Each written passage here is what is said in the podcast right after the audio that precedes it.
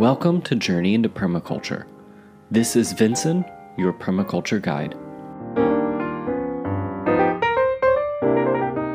Now that we've got a few episodes posted and we've got a ton of listens all over the world, go ahead and jump on our most active social media site, Twitter, and tweet us your favorite episode and a little bit why. I'll be sure to give you a shout out on a future episode.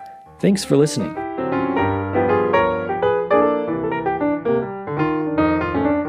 In this episode, I want to explain zone and sector analysis. This is a design application for your master plan. You can find it in Bill Mollison's Permaculture, a Designer's Manual textbook. It's on pages 49 and 50. When creating an actual site design, we must pay really close attention to observing the space and locating components relative to how often you'll visit them and the energy used. There are two kinds of energy sources First, the energy that's available on the site itself. This type of energy source includes people, machines, waste or what is considered waste, and the fuels or the energy sources of family and or society. Essentially, we're talking about the time and the energy available that you have. The second type of energy is one that is flowing through the site. This is potential energy or energy that can be captured from wind, water, the sun, or even fire.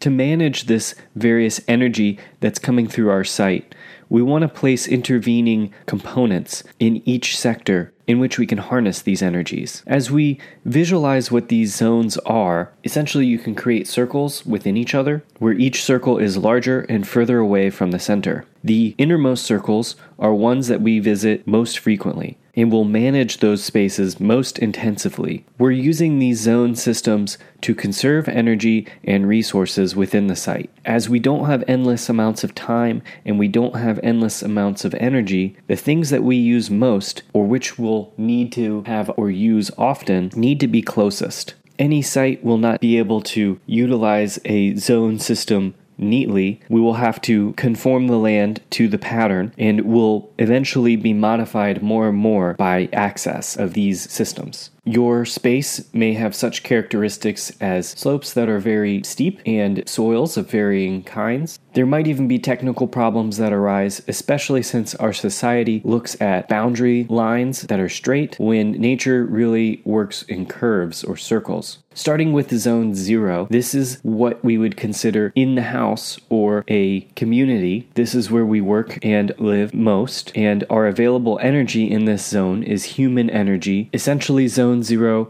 is concerning good house design. We could also consider attaching a glass house or greenhouse on the side of the home, particularly on the south side, which will help integrate growing within the home. Other infrastructure components could include a sod roof or a living roof. We would be able to include growing vines on trellises along the sides of the home. I don't suggest growing it on the home as that could cause premature degradation. Potted plants, roof gardens, as well as companion animals that would be useful for design. We want to avoid the idea of pets, but more animals that will perform a function within the system. As we create certain structures within this zone, they're usually formed from the natural environment, which will in turn return to it or degrade, such as using bamboo for trellises. We could consider earthen created structures, which actually last much longer than your typical modern construction.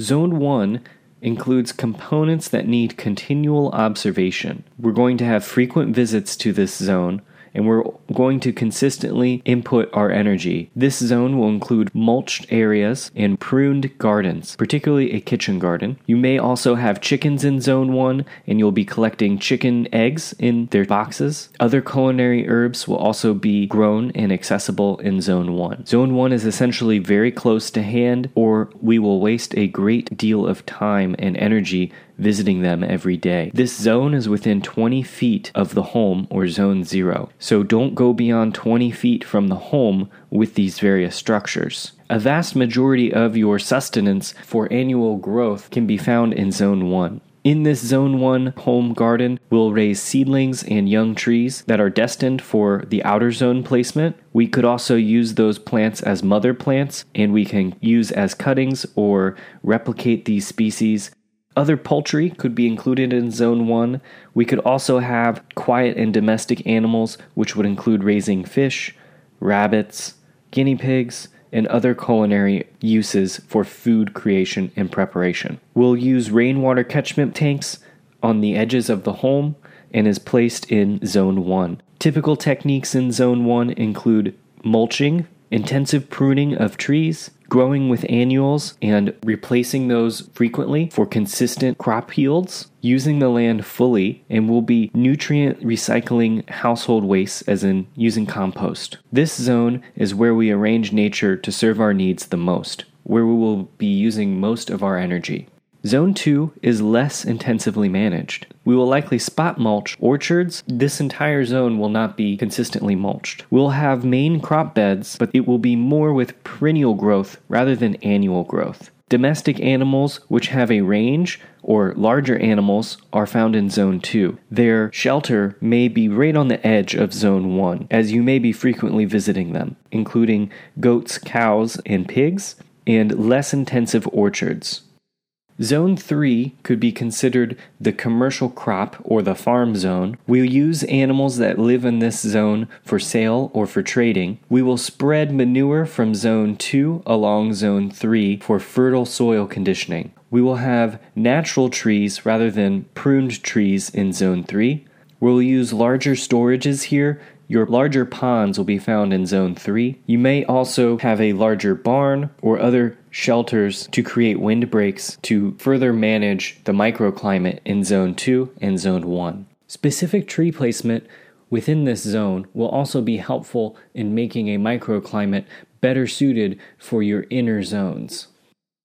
Zone 4 borders the forest or wilderness. We still manage this area, but it's more for wild gathering of food. We may also use Zone 4 for harvesting fuel that we'll need for the household, especially for wood fire. Zone 4 will also be great for pasture or larger range for our grazing animals. We will want to plant hardy, unpruned, and keep volunteer trees that come up here in Zone 4.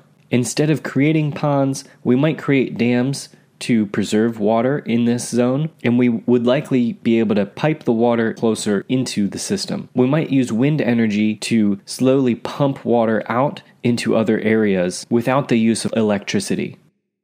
Zone 5 is a completely natural, unmanaged environment. We will use this for occasional foraging, recreation, letting it be so that we can meditate and observe the natural environment. This is ultimately the zone where we will learn the rules of nature that we try to apply in the zones closer to the home. As the zone system ideally is in a circular pattern, we will need to deform it to fit our landscape. We can, in fact, also bring wedges of wilderness zone throughout each zone. We could also extend a more frequently used zone. Perhaps we make a loop path which will extend the inner zones.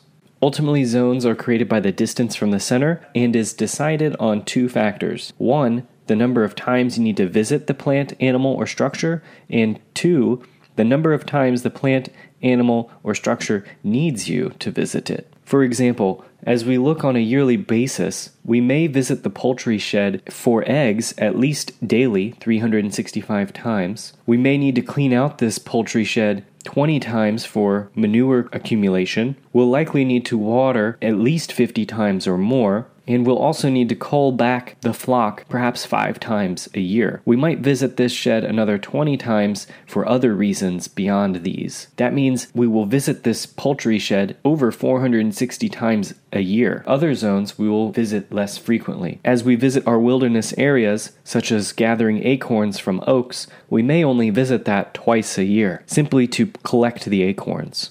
That means zones are created from frequency of visits. The more visits that are needed, the closer the objects need to be from zone 0. The golden rule is to develop the nearest area first. Hence, start from your doorstep. Get the closest areas under control and then expand the perimeter. It's far too often that novices will create a garden far away from the home which needs a lot of energy to maintain. Every site will have a slightly different size of each zone. However, all five zones should be incorporated into a full permaculture design. It's always best to start from zone zero and expand outward.